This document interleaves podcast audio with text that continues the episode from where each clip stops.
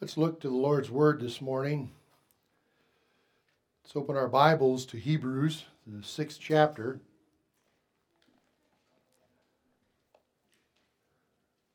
Begin reading this morning in chapter 6 and verse 9. Would you follow along as I read? But, beloved,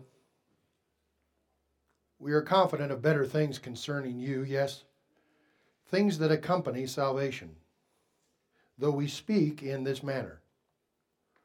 For God is not unjust to forget your work and labor of love which you have shown toward his name, and that you have ministered to the saints and do minister.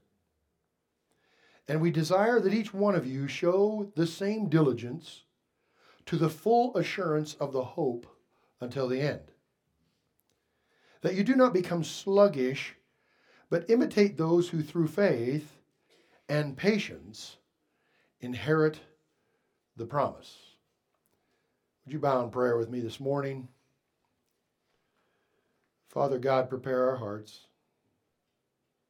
Lord Jesus, guide our way. Allow us, Holy Spirit, to attain to the knowledge of your word, even unto the mature man. We would stand before you not as babes, Lord, needing remonstration, needing correction. We would like to stand before you as mature adults in Christ. We're learning another step in the path of your way. Teach us, O Lord. We thank you for your word this morning.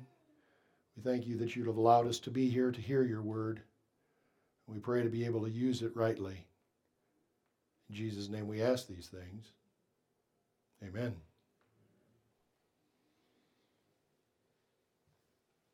Overall, we're looking to go on to maturity. To go on to maturity, even as Christ learned in his humanity he had to learn to follow the Lord, his God, even to the saying of Thy will be done. He started as a child and went through adulthood. And Hebrews even outlines that for us, and I need not take the time for that, but in the previous chapter, it is there. In chapter 2, his learning is there of Hebrews as well. In Hebrews chapter 5, the writer admonishes the immaturity of these Hebrew believers, saying that by now they should be teachers. They should be teaching the word that they are having to be retaught to them in the most elementary fashion. Following that, there is a warning of those who have walked along knowing the truth but have never followed the truth and have fallen away from the church and from Jesus Christ. We are now answering the question in verses 9 through 12, and actually 9 through 20. Over these next few weeks, we will continue to answer this question Am I saved? Am I part of the believing family? Or am I part of this fallen away group that we've studied in the first portion of chapter 6? We see that there needs to be a real understanding of this if you are going to progress to maturity. If in your Christian walk you are always doubtful as to your status before God, am I saved or am I not? Am I falling out of salvation or coming back in? And is, it, is that something that's a reality? You can fall out, fall in, fall in, fall out. Is it like the little lover who has the daisy in their hand and they hope that that person loves them and they take the daisy and they start by pulling off the petals? He loves me. He loves me not. He loves me. He loves me not. And they hope that they will get to the last petal and it will be a he loves me, but they're not sure. So when someone asks you, Are you saved? It is our hope that you will come to a better answer than I hope so, but that I know so. And I believe the Bible teaches us we can know so. I think it teaches us that clearly. But if you never learn this, you will remain immature all your life in Christ. You will be subject to those who take in the immature, the babies in Christ, and lead them down wrong paths of teaching. Because you will always be looking for the next new thing to prove to you you're saved. But let me tell you, the new things don't teach that. The old truth of the Bible teaches that. And you must then have a mature understanding that you are saved or not. And from that position, you can grow up, or you can get saved, or walk away. But the saved stay. A mature accounting of Christian assurance of salvation is what we have set for us as a task. We said we are going to look through it through two different lenses. The first lens being as an accountant. It's an accountant who counts the facts, counts the real things, the real income, the real outflow. What is in the, your life and what comes out of your life. Just the facts. Then we're also going to look at it in the prism, if you will, the lens of a historical chronicle. For as you live, Christian, you are living history. You are historical. Some of you know that a little bit more than others. You can see your own history. Some of it's long and some of it's short, but you've got a history and you're living it. There is a history for you as a Christian as well. What is your Christian life composed of? And when I look at it, does it measure with the description of a Christian or of one who falls away? In verse 9, we read again, But beloved, we are confident of better things concerning you, better than those who fell away. Yes, listen, things that accompany salvation. So we're going to take an accounting of those things that accompany salvation. See, if you get saved, it's not like, I'm saved, but I'm exactly the same as I used to be. Well, that wouldn't be a new birth, would it? That wouldn't be a new way. That wouldn't be the new path. So when you are saved, there is something that changes and the accounting begins. And the history begins. And you can measure it if you are biblical and mature. There are many who will lead you in opposite ways. I suggest sticking with the Bible. So, first, we're going to look at one of the three biggies the unflagging diligence that accompanies salvation. Unflagging diligence in works of salvation. Over the next few weeks, we'll look at the unchangeable confidence we are to have and the unmovable reliance. Last week, we started the unflagging diligence and work of salvation, and there are five unflagging works of salvation. Unflagging means tireless. The Christians never tire of doing these things. And the first is this work. We looked at that last week. Number one, works offered in his name. For God is not unjust, verse 10, to forget your work. We are workers. Say, so why was I saved? I was saved to work. By the way, why was man created? Adam, here's your garden. Here's what you're going to do keep and fit the garden. Man was created to do work for God. It is work that is offered toward God in His name. And God is not unjust to forget what you do, and so you need not either. If you have works done to His name as a Christian, God has not forgot a single one of them. Even if you have failed for a moment, the history of your works remains with God. and He is ready to reward you in that day. Disciplining myself in a mature manner, I move on in my synopsis to the second unflagging offering of diligence love offered toward His name. For God is not unjust, verse 10, to forget your work and love which you have shown toward his name, both of which are done toward God. God cares about his name, and Christians care about the name of God. Even in the Ten Commandments and even those truths that we read, even Jesus was saying, There's no God before this one God. Love the Lord your God with all your heart, your mind, and your strength. And then you can love your neighbor as yourself. A love toward God first, then bleeds into others. But no love for God, there's no true love for others. It will be a selfish, self seeking love. But in Christ, in the new birth, the evidence and the historical track of your life will be one of increasing love offerings toward the saints, notice, which is your third point, and toward the world.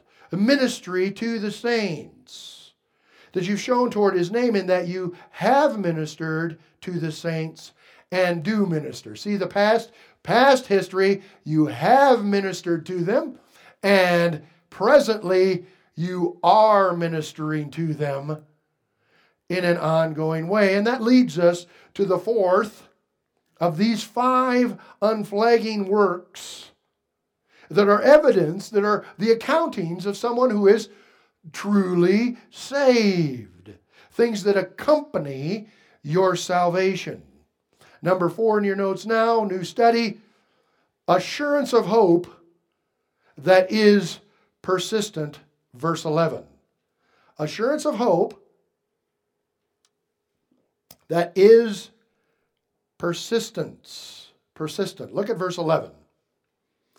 The writer says, And we desire that each one of you show the same diligence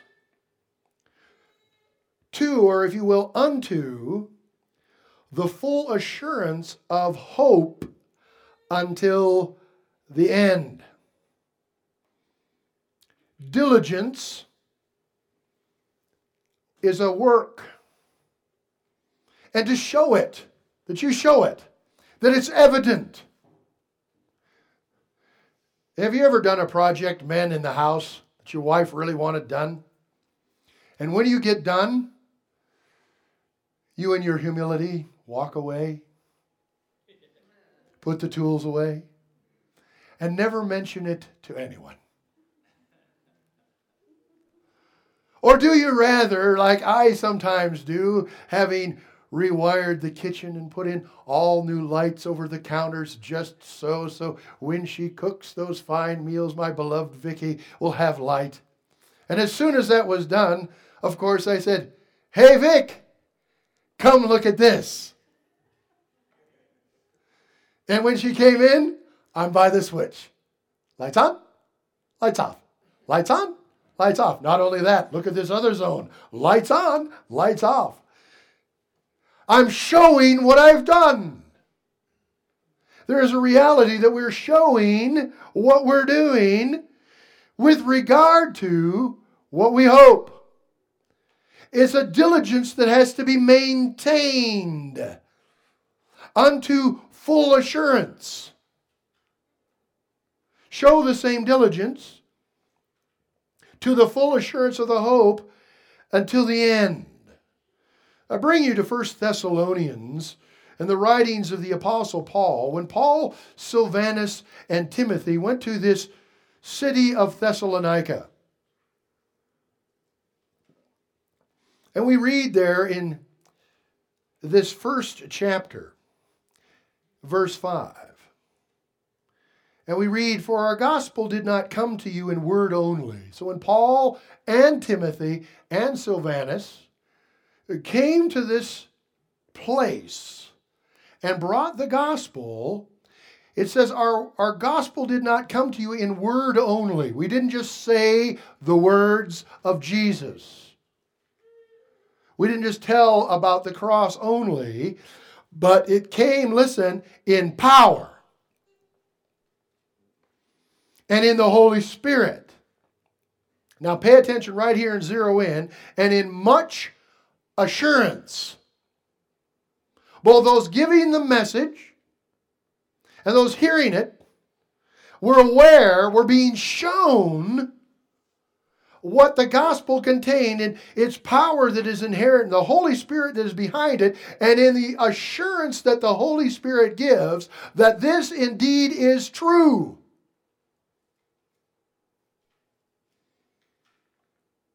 And then he goes on to say, and listen at what he wants them to notice. He is showing them what is walking with their salvation. As you know what kind of men we were among you for your sake. Paul wants them to remember their historical chronicle and an accounting of how they lived while they brought the gospel to Thessalonica.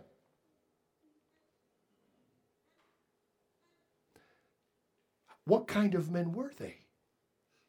If you're in 1 Thessalonians, turn to chapter 2. In verse 1, it says, For you yourselves know, brethren. Well, how do we know where he's talking to believers? He calls them brethren. For you yourselves know, brethren, what are that are coming to you was not in vain. It was not in vain. It was not for nothing. It was not empty. And then from there, I wish I could read more there, but I must skip down to verse 8. And here we have a historical chronicle of saved men who are assured of the gospel and are walking in hope what they are like. Verse 8, he says, So affectionately longing for you. Love shown in his name.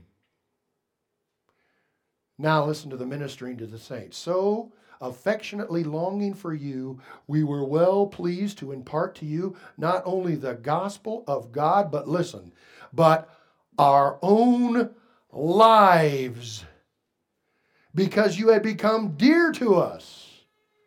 It is the most amazing thing in the world to be a part of the family of God that He has made. That when you find a, a, new brother or sister that you've never known before, and you meet them and you start talking about Jesus, and you find that you share that fellowship, all of a sudden something happens.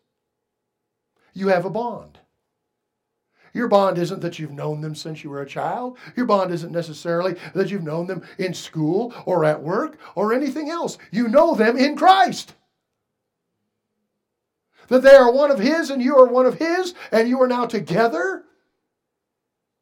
And you are willing then, because of that, to spend your life on them. One of the promise, problems in the Church of the United States of America today is a lack of commitment to that love and to one another. Paul says, We came unto you and we're willing to even give our whole lives to you. And even he lists and categorizes some of the sufferings that they'd had before just to get there. In verse 2 of chapter 2 of Thessalonians, it says, But even after we had suffered before and were spitefully treated at Philippi, as you know, we were bold in our God to speak to you the gospel of God in much conflict. Even though we've been thrown out of the best Greek cities in the world, we are not quitting. We have much assurance. And we are seeing the power of God, and we're going to keep on loving you. Is that a song from the 70s? And I keep on loving you? Well, the world cannot actually do that. But Christians do. You know what kind of people we were among you. Verse uh, 9 of chapter 2 of Thessalonians For you remember, brethren, our labor and toil. For laboring night and day, that we might not be a burden to any of you, we preached to you the gospel of God. We didn't even take money. We earned our own money. We paid our own way. We offered it to you. That's a track record. These are not charlatans who have come to sell the gospel as some hucksters do and pass the hat and make as much as they can and get out of town as soon as they can before the work begins. You know, there's a problem with this revival stuff that used to go on and even does, and one even came through our town not long ago, is that they come and they say a lot of stuff and then they leave. The work begins when someone believes. They must be discipled, or you've done half the gospel. Go into all the world, teach them and baptizing them in the name of the Father, the Son, and the Holy Spirit, teaching them all things which I have commanded you. Mature the babies that just were born. But they leave them howling in the streets to be picked up by the wolves and devoured. This must not go on. The church is different. Paul stayed even under the threat of death, and they labored night and day and paid their own way. Verse 10 You are witnesses in God also how devoutly and justly and blamelessly we behaved ourselves among you who believe. And that means they were soft as silk. No, listen. As you know, how we exhorted and comforted and charged every one of you as a father does his own children. Yes, we were comforting, but we're also charging, maturing. Assurance that is persistent, keeps on serving the Lord, and that becomes evidence of real salvation. We desire that each one of you show the same diligence to the full assurance of the hope until the end. Persistence means to go on resolutely.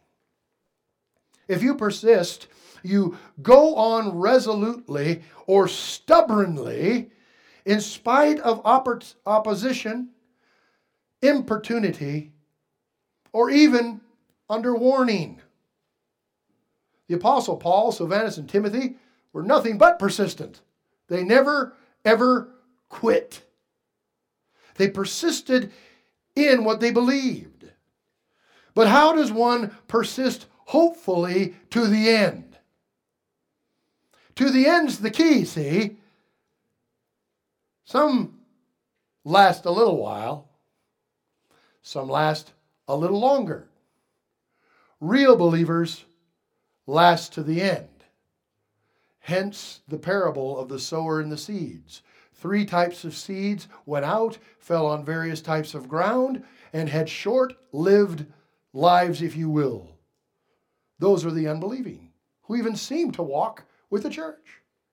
And then there are some who produce some 30, some 60, and some a hundredfold. That's how we know they are believers as opposed to the falling away ones of Hebrews 6.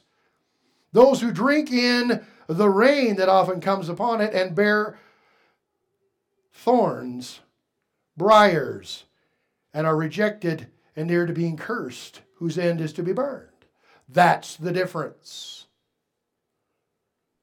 In Colossians chapter 2 and verse 1, we see how to gain persistence, to keep on going firmly to the end.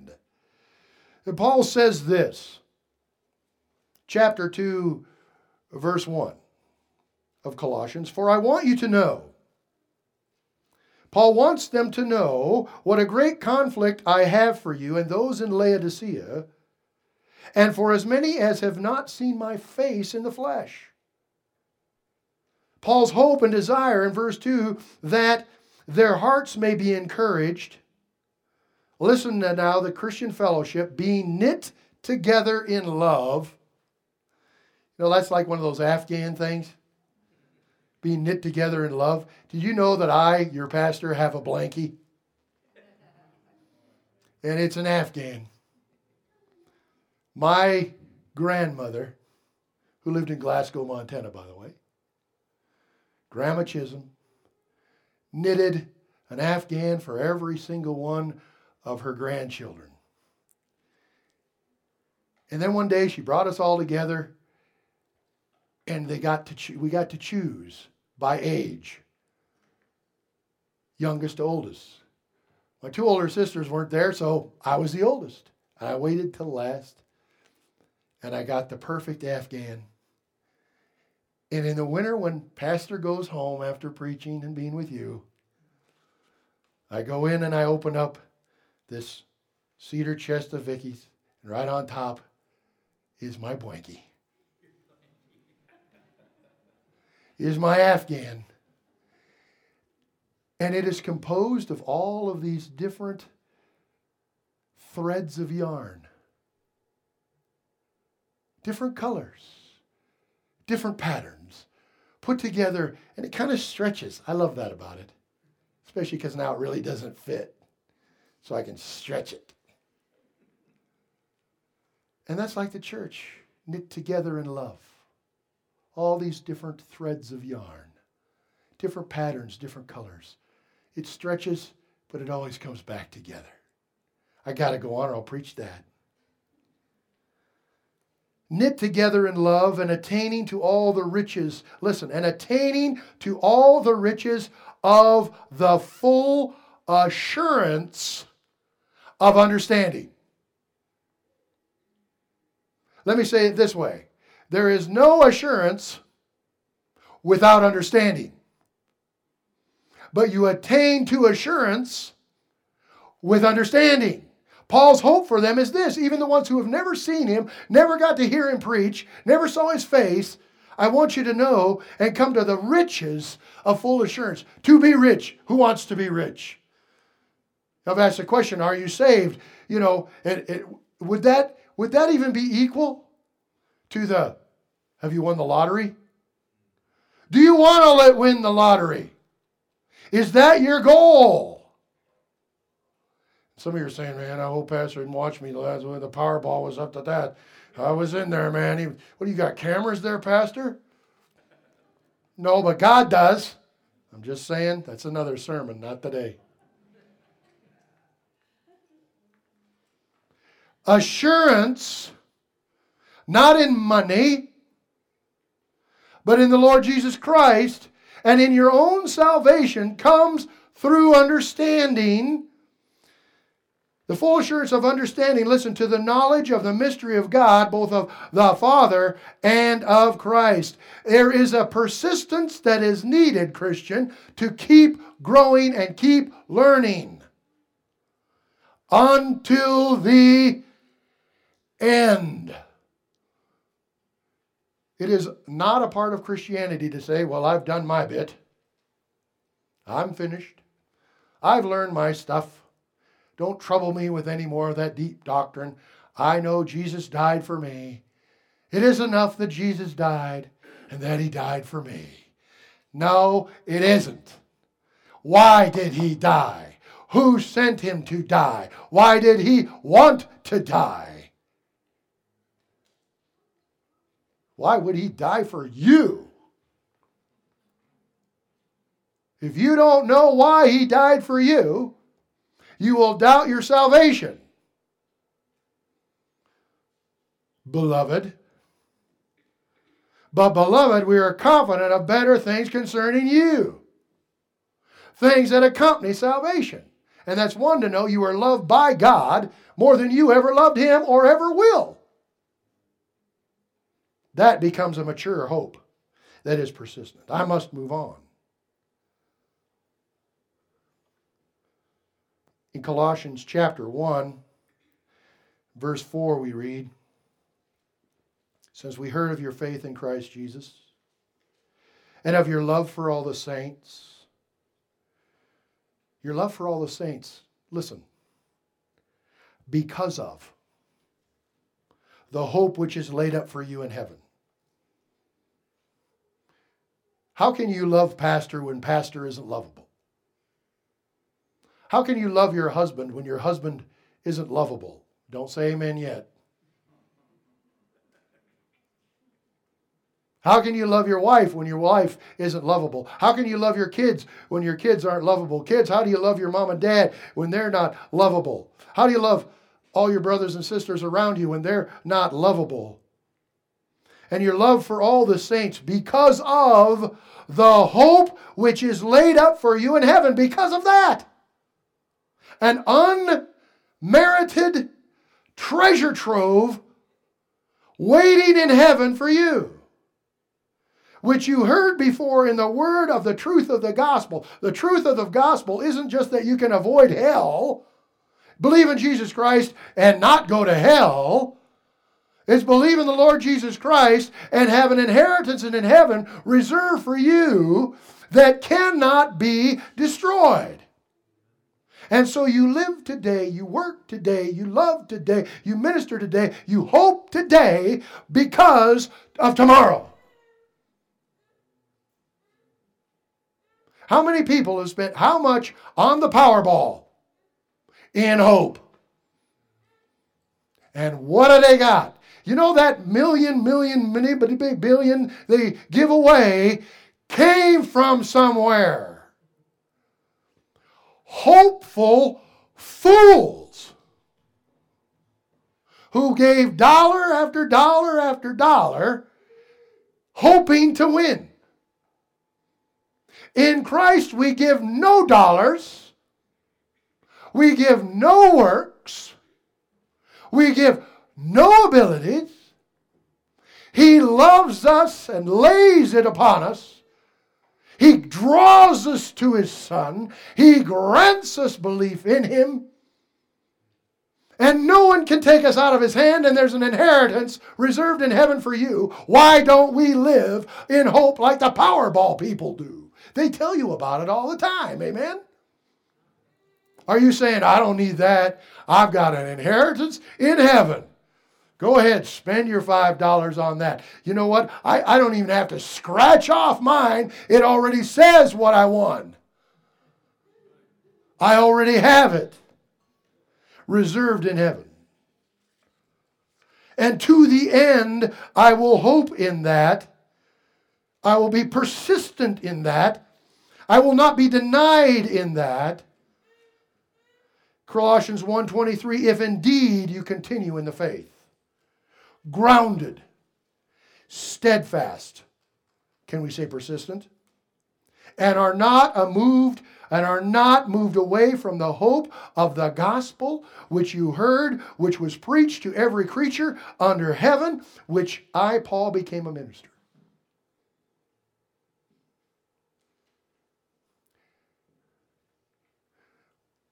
Are you saved? Do you have a persistent hope? An assurance in the future hope that you just can't stop hoping in?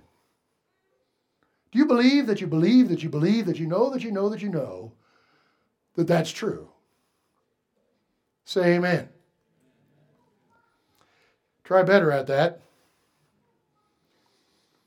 If you believe it, believe, believe, and hope they hope, they hope, and know that you know that you know that there's a inheritance in heaven, a hope for you, say amen. amen. Oh, thank you, Jesus. Number five. The fifth unflagging work to proceed in diligence, faith, and patience in the inheritance. And here we go. It begins in verse 12 with a bit of admonishment that you do not become sluggish. Christian, that you do not become sluggish. Nothros means to be slow. Here's a good word indolent, dull languid. We have seen this word before in Hebrews chapter 5 in the admonishment there of to immature believers, these Hebrews, who should by now be teachers. We saw it here, verse 11 of chapter 5, of whom we have much to say and hard to explain, since you become dull, you becoming become sluggish in your hearing. Now I love the word sluggish because at the root of it is that creature known as the slug. Now, God's made a lot of creatures. And slugs have got to be kind of low on the list of the nice ones. Even as they move along, they leave a slug trail. But you know what? If you're going to spend your day watching a slug, have a nice time. You must have nothing to do. The slow traverse of the slug, creeping along in its slimy way, doing whatever slugs do, which is bad. Slow.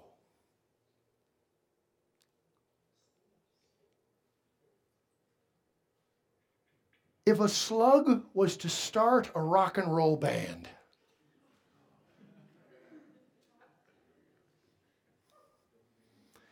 and call it, say, Doug and the Slugs. You know what their entire album would be filled with? Slow dances. That's for free. You maybe should charge me for that one. But it seems like Christians can fall into that after a while, isn't it? They become sluggish. When at first they started to go and they were ready, you know, they were going to play the fast songs. They were going to get up to speed. But they never quite got their fingers going. They never quite got that way on the drums. And so they, well, you know, perhaps I'm not designed for high speed Christian living. I'm just one of the slow ones. Or maybe I'm older now and I just need to slow down. You know, I talked to a guy on the phone today, or on the phone this week, I should say. My name is Al Potter down at Shepherd's Seminary in North Carolina. And as we were talking, we started doing that thing that Christians do, tracing Christian contacts. And I started sharing with him, I said, Well, my mentor, Pastor Lynn Howe in Westside Baptist Church, used to say and taught me about the centrality of the local church. We're talking about church planting. He says, I know Lynn. We went to Pillsbury together. Went to Pillsbury Bible College together. I said, Yeah, were you there, Doug Bookman? Oh, yeah, Doug Bookman and I were all there. We're all there. And he says, Oh, it's just so great, so great you call me. I like hearing what you have to say about these things. And he said, You know, it's just so exciting to hear what you guys are doing up there. And I told him about two young men that are maybe being raised up and maybe we'll do some church planting, but we need to get them trained. He says, That's so exciting. I told him how many bulletins I printed last week, and I rejoiced about it. Because it's double what I used to print a year and a half ago. He says, You know, I, I'm much more comfortable in a church your size than a church this size down here. He says, I've planted and been part of planting 27 churches. 27 churches. He's my mentor's age. He's still teaching the church planters. He's teaching pastoral ministries. He's in his late 70s. He's not sluggish. When you talk to him, you think you're talking to a young man. He's full of the drive and the energy, and he wants to be part. They think they might even be able to partner with us, helping young men get prepared to plant churches. And I mean financially as well as scholastically. Now that's exciting. He has not become dull. He is not crawling along like Doug and the slugs. He's rocking out, baby. Okay, that's it. I'm done with that.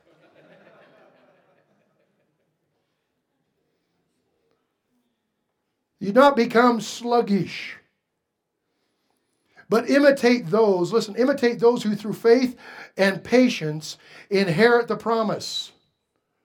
Those who faithfully go on, like this man I talked to, and like my mentor, Pastor Howe, who still serves, who still teaches.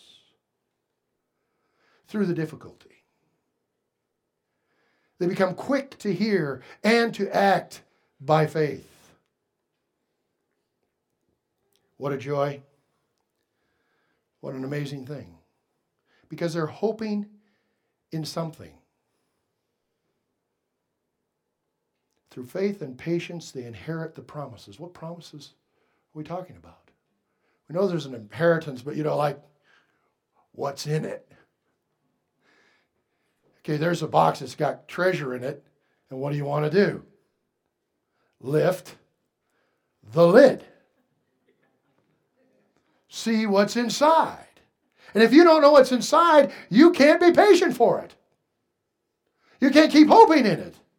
You can't keep having faith in it. You can know. Did you know you can know what's in it? There are certain limitations. But here's something Jesus said to some people who didn't have faith and didn't believe in the resurrection. There are some Sadducees who, by the way, do not believe in the physical bodily resurrection of the saints of God, of all who believe.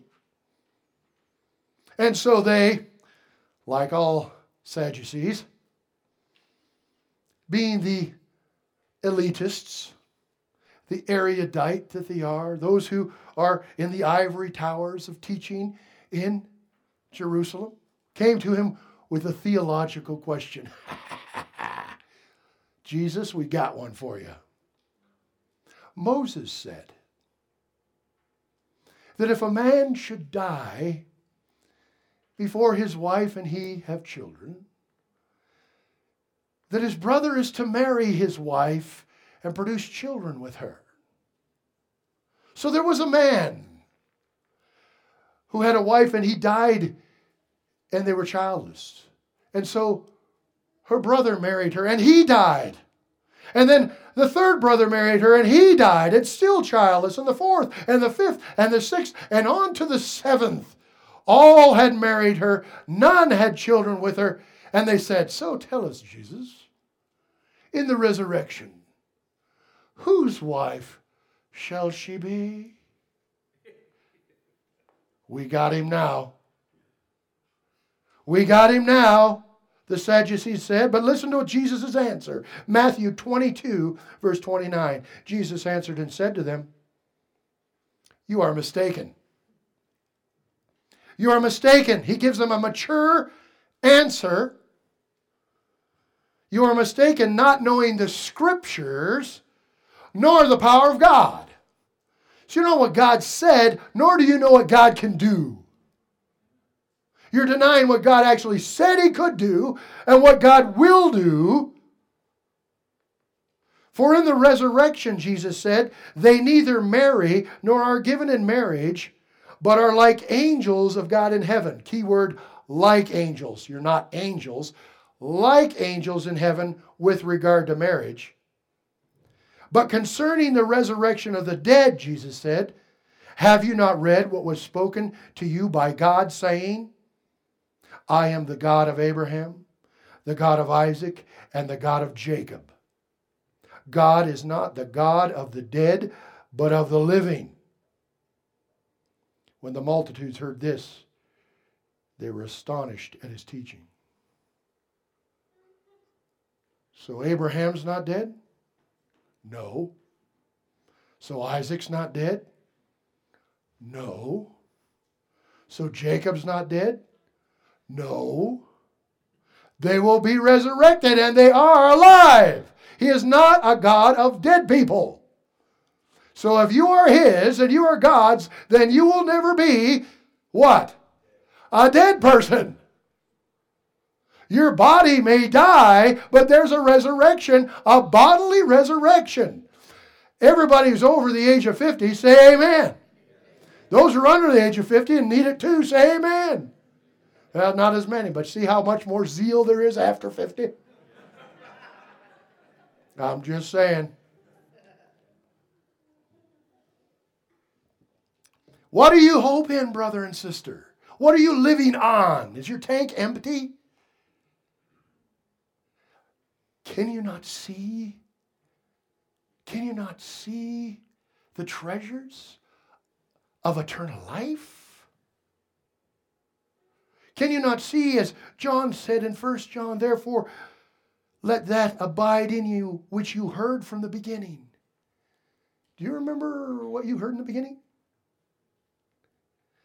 If what you heard from the beginning abides in you, you also will abide in the Son and in the Father. Now listen, pay attention. And this is the promise that He has promised us. What? Eternal life. You'll never die. He who believes in me, Jesus said, shall never die. What is man's greatest fear? Death. God has broken death and hell. Jesus has defeated them, nailing them to the cross along with your sins. Where at the end shall we be? Unto the end. What end? I take hope from a group of people who will come to belief in Jesus Christ during the tribulation. There will be people who go in the tri- into the tribulation not believing in Jesus Christ, but through the testimony of the 144,000, 12,000 from every tribe of Israel, and the two witnesses shall come to believe in Jesus Christ as Lord and Savior. And they, and they, many of them, will be martyred.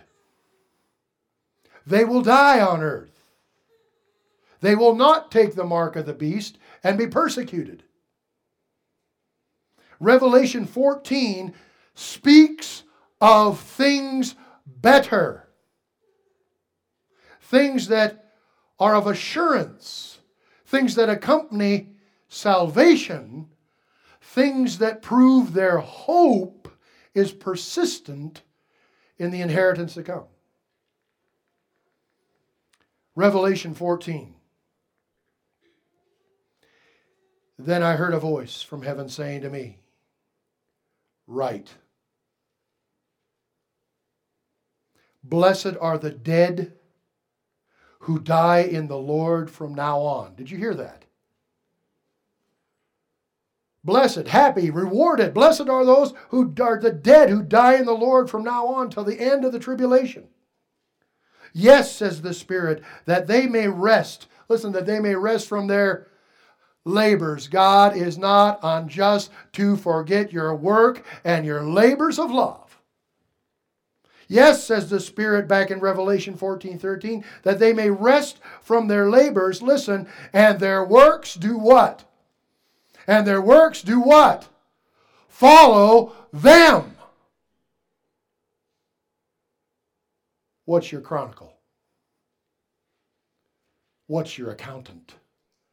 What does your accountant say about you? Are you in the red? Are you in the black? And accountants never lie. Well, not much. But when we account ourselves here with work shown to his name, love shown to his name, ministry to the saints in his name, an assurance of hope to the end. Faith and patience waiting for that inheritance of eternal life to unfold. That's a history. That is one of three ways you know you are saved. So you don't have to say, I hope so. You'll be able to say, I know so. Let's pray. Thank you, Lord God, for this truth. Let us lay hold of it fast and hard. Let us count on it. Let us live on it. Let us work and let us love and let us minister and let us hope and let us be ready for eternal life. And live in such a way that all see it. Please, Lord God. That we would be assured in our salvation and mature in assessing where we stand with you. We ask this in Jesus' name alone. Amen.